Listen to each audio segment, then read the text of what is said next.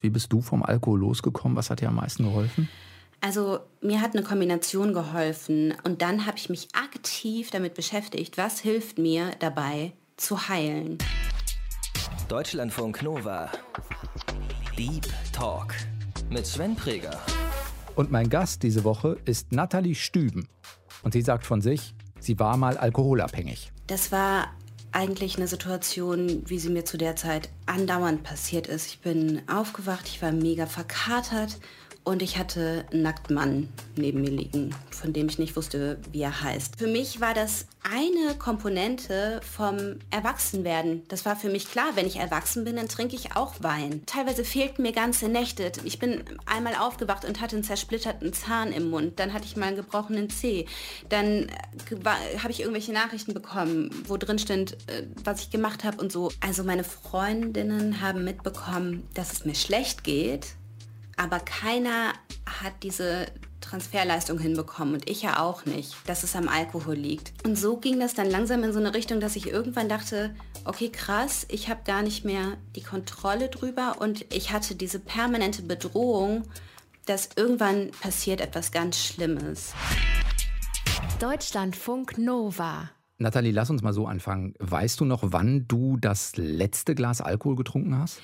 Das letzte Glas weiß ich nicht, weil das war wieder so eine Totalabsturznacht. Aber ich weiß, dass der 18. Juli 2016 der erste Tag war, an dem ich nichts mehr getrunken habe. Was war das für eine Situation, dass du das so klar benennen kannst? Das war eigentlich eine Situation, wie sie mir zu der Zeit andauernd passiert ist. Ich bin aufgewacht, ich war mega verkatert und ich hatte einen nackten Mann neben mir liegen, von dem ich nicht wusste, wie er heißt. Das war ja, eigentlich so der vertraute Horror. Das ist mir in dieser Zeit alle paar Tage passiert.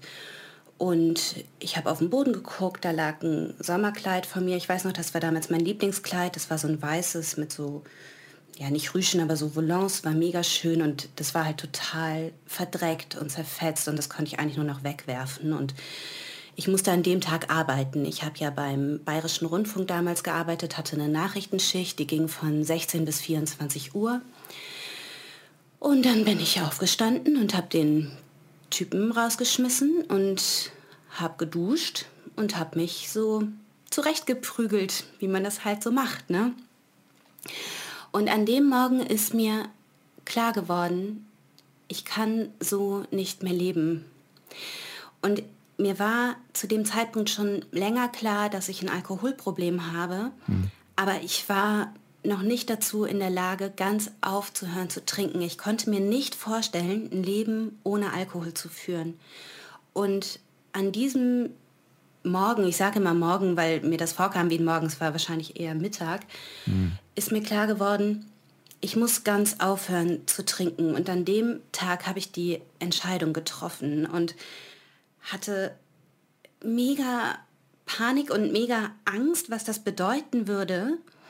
Und gleichzeitig war das aber auch erleichternd, weißt du, weil ich endlich eine Entscheidung hatte. Und da an diesem Tag habe ich dann gesagt, okay, Ende.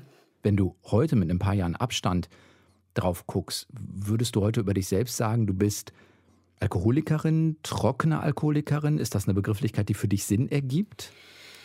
Mm, nein, der Begriff ist schwierig. Also ich würde sagen, an diesem Tag war ich's. Da war ich alkoholkrank, da war ich alkoholsüchtig. Mittlerweile bin ich es nicht mehr. Natürlich gibt es gewisse Strukturen in meinem Hirn. Das Hirn vergisst ja nichts. Ne? Mhm. Aber ich bin so weit davon entfernt, süchtig zu sein. Ich bin so weit davon entfernt, alkoholkrank zu sein, dass ich diesen Begriff für mich ablehne. Ich bin gesund, ich bin nüchtern, es geht mir tatsächlich besser denn je und ich habe kein Bedürfnis mehr, Alkohol zu trinken. Schon seit Jahren nicht mehr.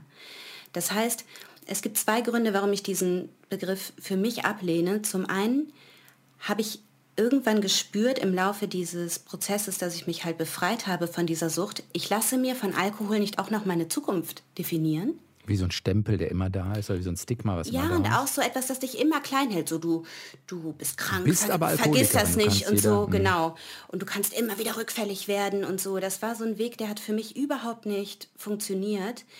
Und dieser Begriff war halt auch der Grund, warum ich so lange nicht aufgehört habe, weil das für mich gleichbedeutend war mit, dann ist dein Leben vorbei, dann bist du irgendwo am Rande der Gesellschaft. Ich hatte so große Angst vor diesem Begriff, dass ich lieber dieses ganze Elend mit Totalabstürzen und Lügen und Verheimlichen und wieder gerade biegen und so, das habe ich halt noch monatelang weitergemacht, weil ich dachte, wenn ich aufhöre zu trinken, dann muss ich mich Alkoholikerin nennen. Und das war für mich das Allerschlimmste. Das heißt, dieser Begriff hat dazu geführt, dass es noch lange, lange, lange weiterging obwohl es gar nicht so lange hätte weitergehen müssen.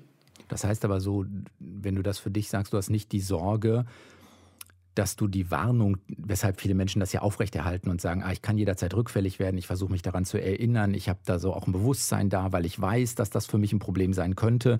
Du fühlst dich aber so sicher, dass du sozusagen diese, ich nenne das mal eben so, Hilfe oder Unterstützung dieses Begriffs nicht benötigst.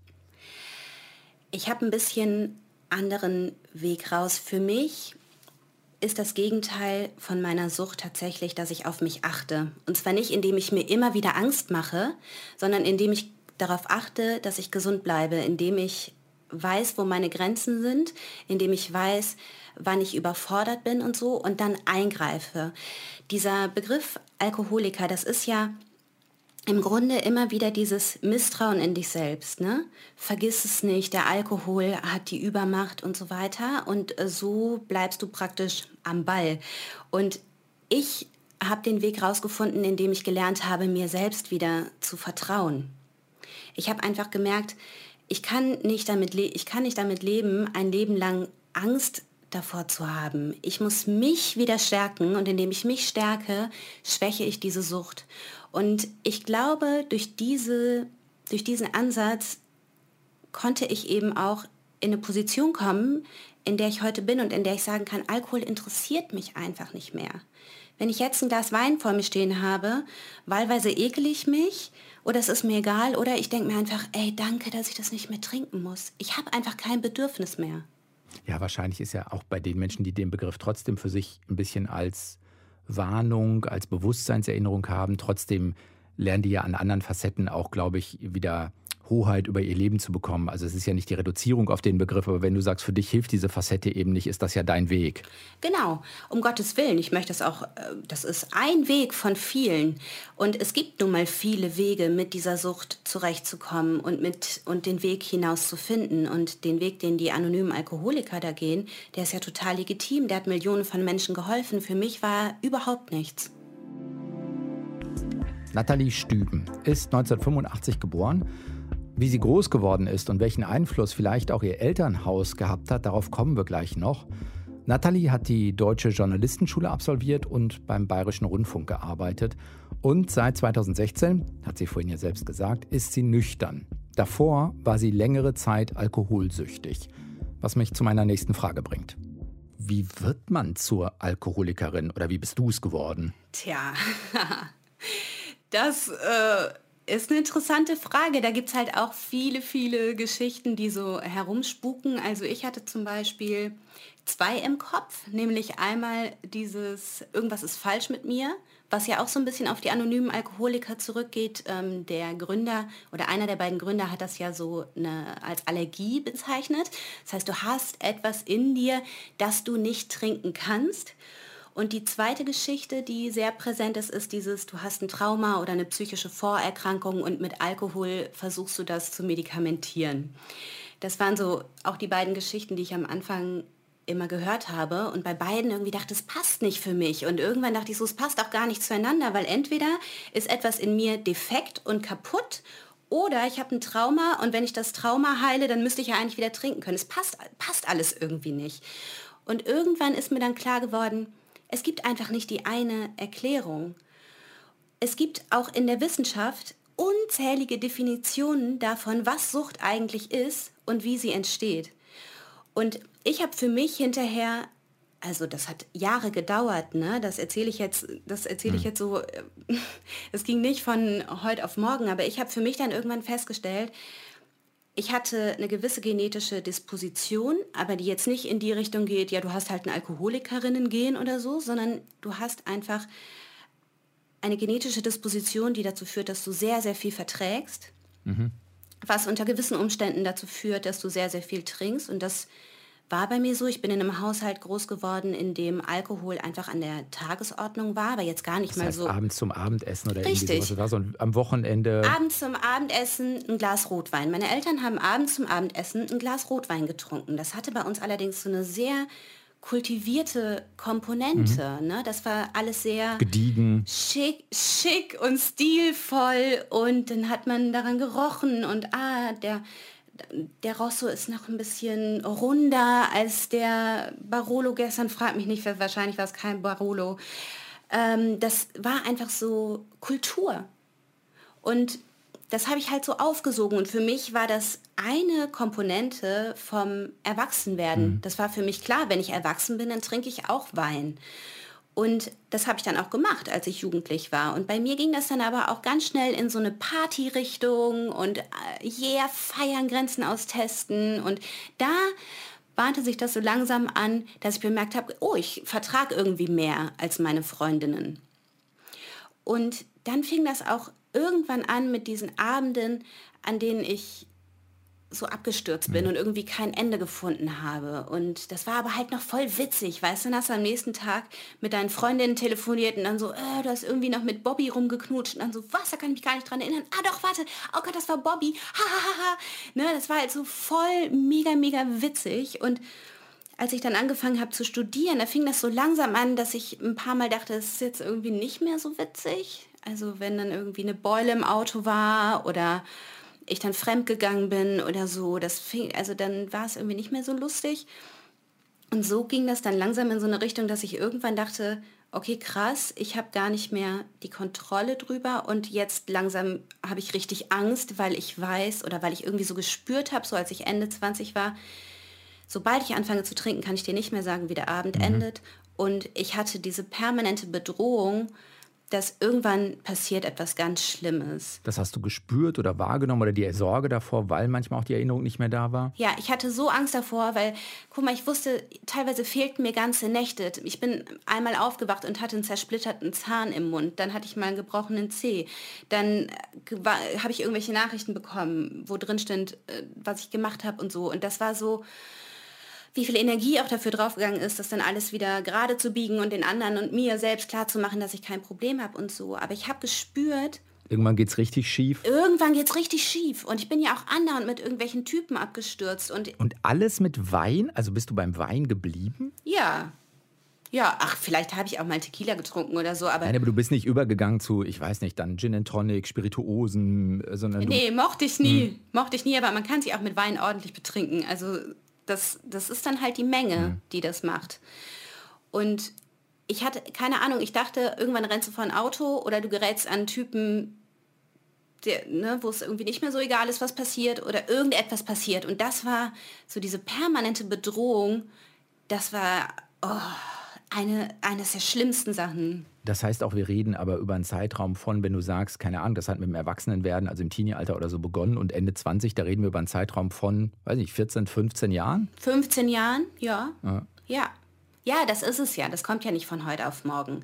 Also, wenn du dir anguckst, was so eine psychische Abhängigkeit, was so die Kernkriterien einer psychischen Abhängigkeit sind, ne, dann ist es ja dieses Verlangen zu trinken, das dich überkommt, dieses starke, starke, starke Verlangen, das man auch Craving nennt, und der Kontrollverlust. Also klassischerweise, dass du nicht aufhören kannst, wenn du einmal anfangen kannst. Wobei Kontrollverlust auch bedeuten kann, ich nehme immer wieder vor, nur ein Glas zu trinken und trinke dann drei. Oder ich nehme mir immer wieder vor, nicht zu trinken und trinke dann doch ein Glas oder so. Aber bei mir bedeutete Kontrollverlust, ich fange an und ich kann nicht aufhören. So, und das ist jetzt für mich zum Beispiel eine ganz interessante Frage. Das hatte ich ja auch schon so mit 17. Da hatte ich ja schon auch Nächte, wo ich angefangen habe und dann habe ich irgendwie kein Ende gefunden. So, war ich da schon süchtig? Nathalie, wir haben mit jedem Gast äh, in der Sendung eine kleine Spontanitätsübung vor.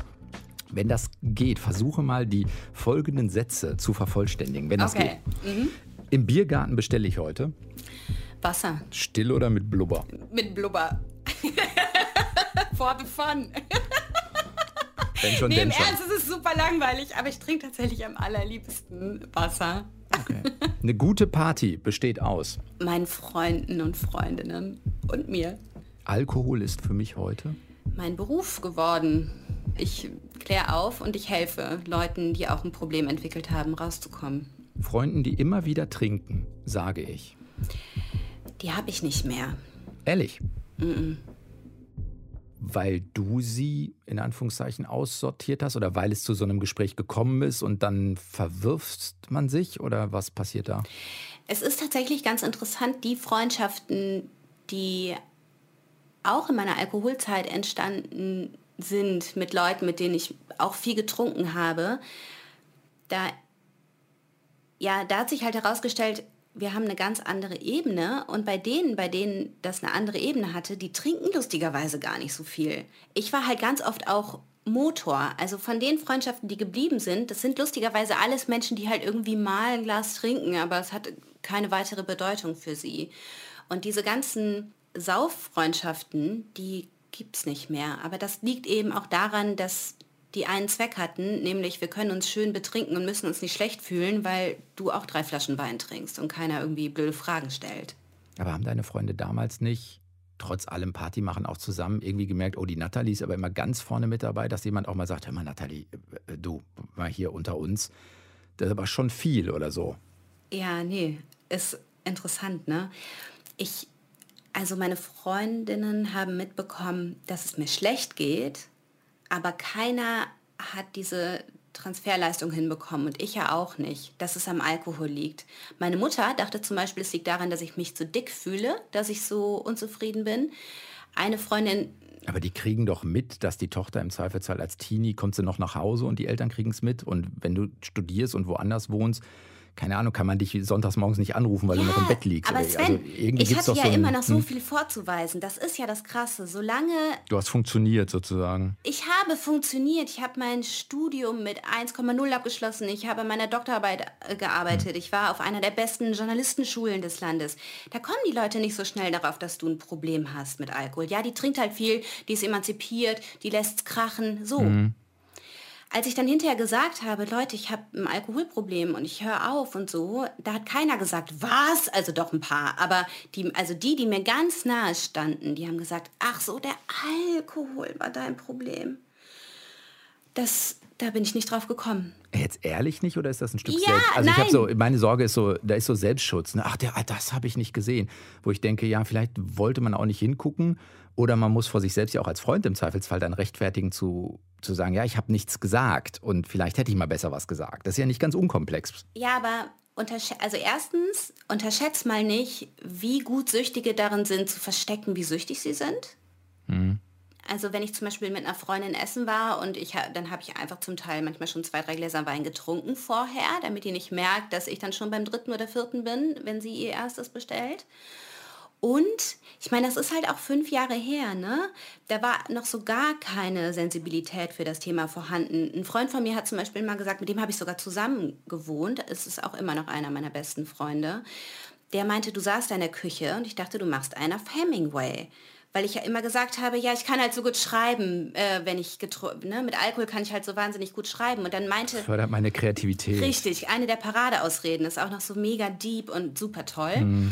Und der meinte auch zu mir, weil ich den gefragt habe, ob ich den in meinem Buch zitieren darf. Und dann meinte er, du, ich habe da so lange noch drüber nachgedacht, warum ich das nicht gesehen habe, weil natürlich habe ich gesehen, dass du in der Küche sitzt und Wein trinkst bis zum Get-No. Aber es war halt Alkohol, weil hätte da mit einer Crackpfeife gesessen, ja, dann, dann hätte ich wohl was gesagt. Das, was Nathalie da gerade sagt, das weist ja auch schon auf ein Phänomen hin. Also Alkohol ist in unserer Gesellschaft sehr weit verbreitet und eben auch akzeptiert. Familienfeste, Feiern am Wochenende, Entspannung am Abend. Und auch sonst kann man ja immer und überall irgendwelche Anlässe konstruieren oder wird eben damit konfrontiert. Unter Corona ist der Alkoholkonsum übrigens ein bisschen gesunken, liegt aber immer noch auf recht hohem Niveau. Also nach Angaben des Statistischen Bundesamtes liegt der Pro-Kopf-Konsum in Deutschland allein für Bier bei knapp 87 Liter. Hast du denn für dich heute klar, also warum du getrunken hast? Da wird es ja nicht nur einen Grund für geben, aber so die Mechanismen wirst du ja wahrscheinlich schon irgendwie reflektiert haben, was auch eine. Irgendwas ist ja der Benefit in dem Moment, wenn man trinkt, trotzdem. Ja, also am Anfang war es eben dieser Benefit, dass ich mich wahnsinnig erwachsen gefühlt habe mit einem Weinglas. Aber klar, die Wirkung fand ich halt auch geil. Aber es war bei mir nicht so, dass ich mir da irgendwas weggetrunken habe oder so. Es war tatsächlich so, dass diese, diese Selbstzweifel und diese Unsicherheit und dieses Verlorensein und so, dass das mit dem Alkoholkonsum kam. Und das habe ich dann weggetrunken, klar. Aber das war jetzt nicht so der Ursprungsgrund. Mein Kernproblem war der Alkohol. Und der Alkohol hat dann irgendwann so getan, als wäre er die Lösung für meine ganzen Probleme. Und eigentlich war er die Ursache. Das war für mich eine der Kernerkenntnisse und das ist lustigerweise ganz oft der Fall. Klar, es gibt, es gibt auch ganz viele, die ein Kernproblem haben und dann Alkohol nutzen, um das wegzutrinken und dadurch verschlimmert sich dann das Kernproblem. Das ist das schreibe ich zum Beispiel auch. Schlussendlich ist es egal, wie wir reinrutschen. Am Ende stehen wir da mit riesengroßen Problemen. Egal, ob Alkohol jetzt das Problem war oder ob Alkohol der Versuch war, das Problem irgendwie zu beheben. Kannst du sagen, wie man oder wie kommt man vom Alkohol los? Wie bist du vom Alkohol losgekommen? Was hat dir am meisten geholfen? Also mir hat eine Kombination geholfen aus Geschichten von anderen. Die habe ich mir damals vor allem über US-amerikanische Podcasts angehört. In Deutschland war das 2016 noch das absolute Tabuthema, hat kein Mensch drüber geredet, außer eben in anonymen Kreisen. Und dann habe ich mir Wissen angeeignet und habe mir einfach angeguckt, wie tickt unsere Gesellschaft, wenn es um Alkohol geht. Wie entsteht Sucht, beziehungsweise dann habe ich herausgefunden, es gibt nicht die eine Erklärung, sondern zahlreiche. Und dann habe ich einfach geschaut, wie ich mich da einordnen kann. Und dann habe ich mich aktiv damit beschäftigt, was hilft mir dabei, zu heilen? Und was hilft mir dabei, neue Gewohnheiten zu etablieren, neue Gedankenmuster zu etablieren? Was hilft mir dabei, mich so zu stärken, dass diese Sucht keine Chance hat, mich nochmal zu packen. Was hat denn geholfen? Eine Kombination aus sehr, sehr vielem. Also ich habe tatsächlich angefangen, mir so eine Geisteshaltung anzugewöhnen, dass ich gucke, was bringt mir die Abstinenz alles. Also dass ich aus diesem, ich muss immer verzichten und immer kämpfen, aus, aus dieser Schiene rauskomme hin zu, ich schaue ganz bewusst, wo geht es mir jetzt besser als früher. Also Re Reframing wirklich hin zum Ja, Positiven. genau, mhm. genau. Und äh, das, das ist meiner Meinung nach auch die Hauptursache dafür, dass ich heute kein Bedürfnis mehr habe zu trinken, weil ich dieses Leben ohne Alkohol einfach echt liebe. Und dann waren es so Sachen wie Gewohnheiten umstellen. Also anfangen Tagebuch zu schreiben, anfangen wieder Sport zu treiben, anfangen, wieder ehrlich zu sein zu Menschen, anfangen, Dinge aufzuarbeiten, Gefühle wieder da sein zu lassen und zu lernen, dass ich auch schwierige Gefühle aushalten kann. Solche Sachen habe ich mir dann so langsam, ja, so zusammengebastelt. Ich habe mich halt eingelesen in solche Sachen wie positive Psychologie, Verhaltenspsychologie. Ich habe am Anfang sehr viel Yoga gemacht und habe so Richtung Achtsamkeitsforschung geguckt. Das waren auch alles so Themen, die fand ich früher ganz, ganz furchtbar. Ne? Das hatte für mich alles so eine ESO-Komponente.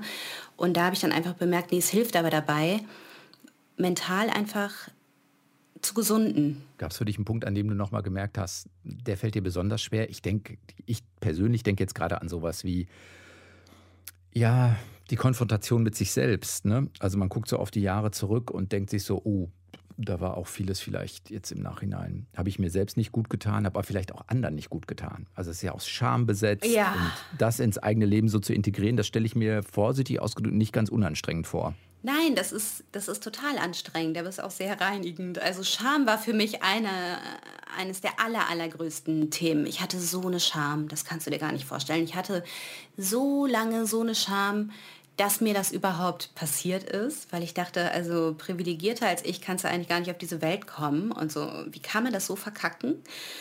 Und aber tatsächlich auch Scham, wie ich, wie ich Menschen behandelt habe. Ich habe ja gelogen und betrogen und ich war ja so scheiße. Hast du die kontaktiert und auch nochmal gesagt, hey, keine Ahnung, ich brauche für mich einmal zu sagen, mir tut's leid oder so? Ja, bei manchen habe ich das gemacht, bei anderen nicht. Also ich bin jetzt nicht, ich hatte jetzt nicht eine fünfseitige Liste und habe alle abtelefoniert.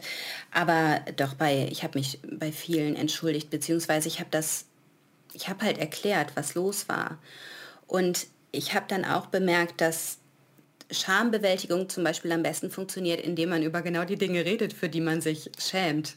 Also das, was man gar nicht tun möchte. das hilft am allerbesten. Und deswegen war dieser Schritt, diesen Podcast zu starten, für mich auch so ein großer, weil ich mich immer noch geschämt habe. Ich habe so in meinem engsten Umkreis zwar gesagt, dass ich ein Problem hatte, aber ich habe es zum Beispiel bei der Arbeit immer noch ja nicht thematisiert. Ich hatte, ich bin nach Rosenheim gezogen, ich bin hier Landeskorrespondentin für den Bayerischen Rundfunk geworden und meine Kollegin meinte immer wieder mal zu mir, hey, komm, dann lass doch mal zusammen ausgehen und was trinken gehen und so. Und ich habe halt irgendwie immer nur so ganz komisch das Thema gewechselt und weil ich dachte, wenn ich dir das jetzt erzähle, dann mag die mich nicht mehr und dann bin ich nur die Alkoholtante und so und das, das kommt halt nicht und guck mal, da war ich schon ja, da war ich dann schon ein paar Monate nüchtern. Es ging im Grunde zwei Jahre so, bis ich der gesagt habe, du, ich muss dir was erzählen, ich will so einen Podcast, weil das war die erste, der ich das erzählt habe, dass ich diesen Podcast starten möchte, weil ich von der hören wollte, wie reagiert der BR, wenn ich das mache, ne? Und da habe ich dir das erst erzählt und das ist meine Freundin, ne? Das ist in dieser Zwischenzeit tatsächlich eine sehr, sehr enge Person für mich geworden und das hat so lange gedauert, bis ich mich da getraut habe und Wie hat die reagiert? Toll, die hat toll reagiert. Die meinte, ja, krass. Und das erklärt jetzt einiges an deinem Verhalten. Und das ist natürlich auch alles, sind alles so Punkte, die dazu geführt haben, dass ich auch immer sicherer darin wurde, darüber zu sprechen. Und mittlerweile, das hat aber bestimmt vier, fünf Jahre gedauert, vier, schäme ich mich nicht mehr. Du hast das vorhin selbst angedeutet, so, dass Freunde möglicherweise auch nichts gesagt haben weil es eben Alkohol war. Ne? Also wenn du da, keine Ahnung, ständig mit einem Pfeifchen gesessen hättest, hätte vielleicht ein Mitbewohner was gesagt, beim Alkohol eben nicht. Kannst du das, du hast dich jetzt auch lange damit beschäftigt, sagen, warum saufen alle immer noch? Boah, das hat so viele Komponenten, das drösel ich ja in dem Buch auch auf. Es ist, da spielen so viele Faktoren eine Rolle. Ich habe probiert, das so schlaglichtartig zu beleuchten. Es hat kulturelle, historische Faktoren, es hat äh, tatsächlich auch medizingeschichtliche Faktoren. Es hat ein Grund ist zum Beispiel auch, dass die Alkoholindustrie dieses Narrativ so vorantreibt, ja, wenn du nicht trinken kannst, dann ist was in dir falsch und nicht mit dem Alkohol, weißt du? Es wird ja, ist ja zum Beispiel auch so ein, so ein Narrativ, das sich bis heute hält. So Alcoholism comes in people, not in bottles. So Alkoholismus steckt in den Menschen und nicht in den Flaschen. Es geht zum Beispiel auf Zeiten zurück nach der Prohibition, als Alkohol wieder so gesellschaftsfähig gemacht werden sollte. Da hat das plötzlich so sein, seine, sein gesellschaftliches Klima gefunden. Dann wurde Alkoholismus als Krankheit deklariert. Das sind alles so Dinge, die schleppen wir bis heute mit. Und die führen dazu, dass dieses Klima herrscht, in dem wir Alkohol verherrlichen bis zum geht nicht mehr. Und er hat ja eine Genusskomponente, er hat ja eine Spaßkomponente, das ist ja überhaupt keine Frage. Nur in diesem aktuellen gesellschaftlichen Klima wird die so überzogen dargestellt, dass diese, dieses ganze Leid und dieses ganze Elend, was sich dahinter verbirgt oder was eben auf der anderen Seite ist, total ignoriert wird. Und das versuche ich zu ändern, dass wir so ein bisschen unseren Blick da gerade kriegen. Das heißt aber auch, ich höre raus, dass du schon auch glaubst, so ein bisschen, es ist eine Frage der Dosis. Also es kann einen gesunden Umgang mit Alkohol geben. Ja, ja, ja. Nur der. ja, ja. mein Mann zum Beispiel. Für den ist das echte, für den ist das wie Pfefferminztee. Der trinkt halt irgendwie mal einen Whisky. Und wenn du den jetzt fragen würdest, wann hast du deinen letzten Whisky getrunken? Also Gut, jetzt muss ich fairerweise dazu sagen, dadurch, dass er mit mir verheiratet ist, ist es wirklich sehr, sehr lange her, dass er seinen letzten. Oder im Zweifelsfall wüsstest du es und könntest genau sagen: Hör mal, ich weiß, das war dann und dann. Ja, ja. Also, es ist mit Sicherheit ein paar Monate her, aber klar, es gibt so Geschöpfe, die werden mir wahrscheinlich immer ein Rätsel bleiben, aber er geht zum Beispiel in ein Restaurant und sagt: Ja, ich nehme einen Radler, ich, ne, ich spinne jetzt rum und dann sagen die: Ja, wir haben halt keinen Radler. Dann sagt er: Ach so, ja, dann nehme ich einen Spezi, wie man in Bayern sagt. Und das wäre zum Beispiel etwas, Leute, die so ein Thema mit Alkohol haben, die würden im Leben nicht darauf kommen, sich dann was nicht-alkoholisches zu bestellen. Ne? Die würden dann, ja, nee, dann nehme ich aber einen Russen oder irgendwas anderes Alkoholisches.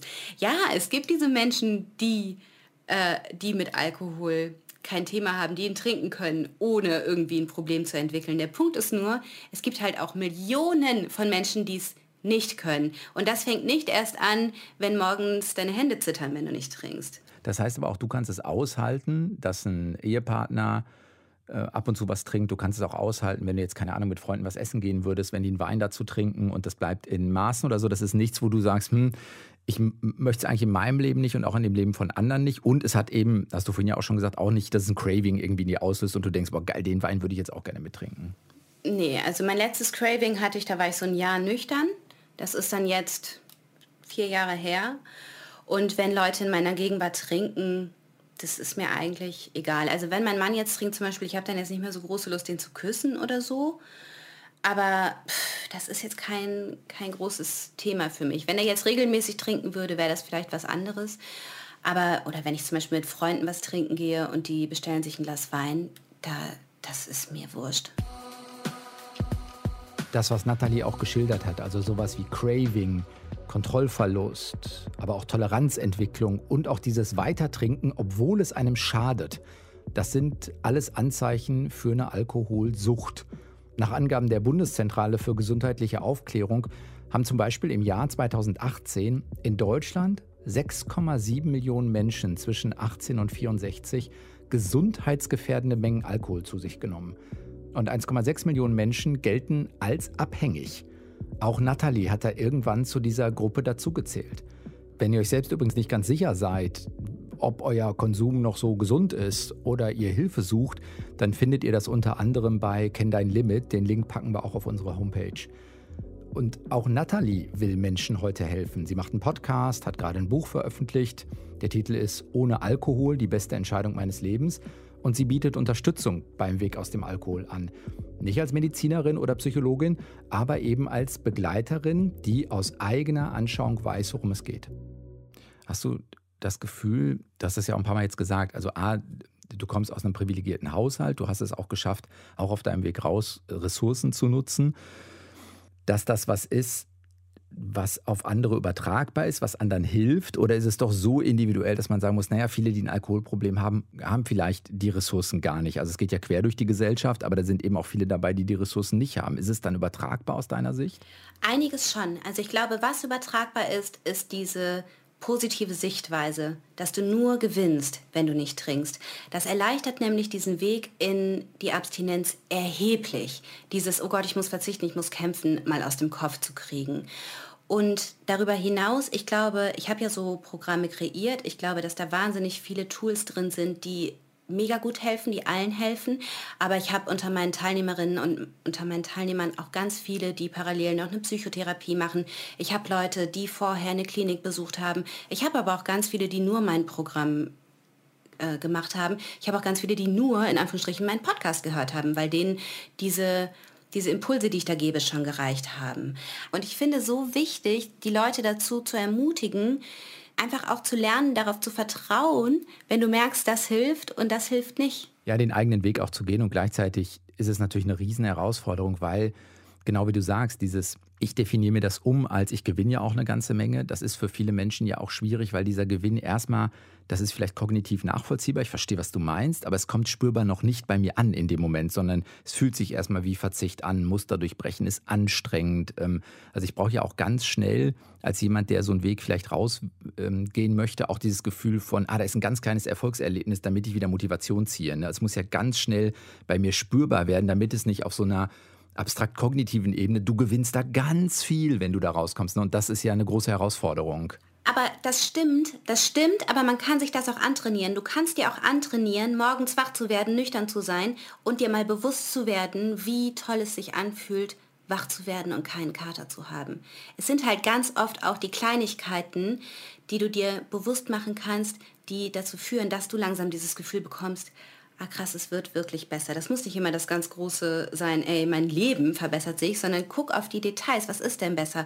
Oh, ich konnte zur Ampel sprinten, ohne dass ich irgendwie sofort umfalle, weil ich so außer Atem bin. Oder ich kann mich noch daran erinnern, was ich gestern gemacht habe. Oder ich bin heute dazu gekommen, ein Buch zu lesen, weil ich nicht trinken musste. Das, sind, das ist ja genau das, wie es anfängt, wie, wie man anfängt, sich so eine neue Geisteshaltung aufzubauen. Ja, und das ist genau die Brücke wahrscheinlich dann doch zur Achtsamkeit, weil ich muss es auch bemerken. Ich muss da hinspüren und ich muss auch sozusagen mal für mich sagen, ah, es hat sich wirklich verändert. damit ich diese kleinen Schritte eben A wahrnehme und B daraus dann Motivation ziehen kann, um die nächsten Schritte zu gehen. Ja, genau. Nee, und es hilft einfach, wenn dir dann jemand sagt, achte mal drauf. Und so würdest du deine Rolle auch äh, durchaus sehen. Das ist meine Achte Rolle. da mal ja. drauf. So. Achte mal drauf. Schau mal hin, was alles besser wird. Kannst du dir für dich irgendwann vorstellen, dass du sagst, ach komm, ich kann noch mal einen Wein zu irgendwas trinken als Genussmittel oder ist das schwer vorstellbar? Nein, das ist überhaupt nicht vorstellbar. Mm. Das ist, nein, das ist unmöglich. Also da bin ich mit den anonymen Alkoholikern d'accord. Ich werde in diesem Leben keinen Alkohol mehr trinken. Das würde ich auch im Leben nicht riskieren. Warum sollte ich riskieren, was ich jetzt habe? Und für was? Für etwas, das mir eigentlich gar nicht gefällt. Nee, das halte ich für ausgeschlossen. Sagt Nathalie Stüben, die den Weg aus der Alkoholabhängigkeit geschafft hat. Dir vielen Dank für das Gespräch. Das war der Deep Talk für diese Woche. Ich bin Sven Preger und wünsche euch noch eine gute Zeit. Bis dann, macht's gut. Ciao. Deutschlandfunk Nova. Deep Talk. Jeden Mittwoch um 20 Uhr. Mehr auf deutschlandfunknova.de.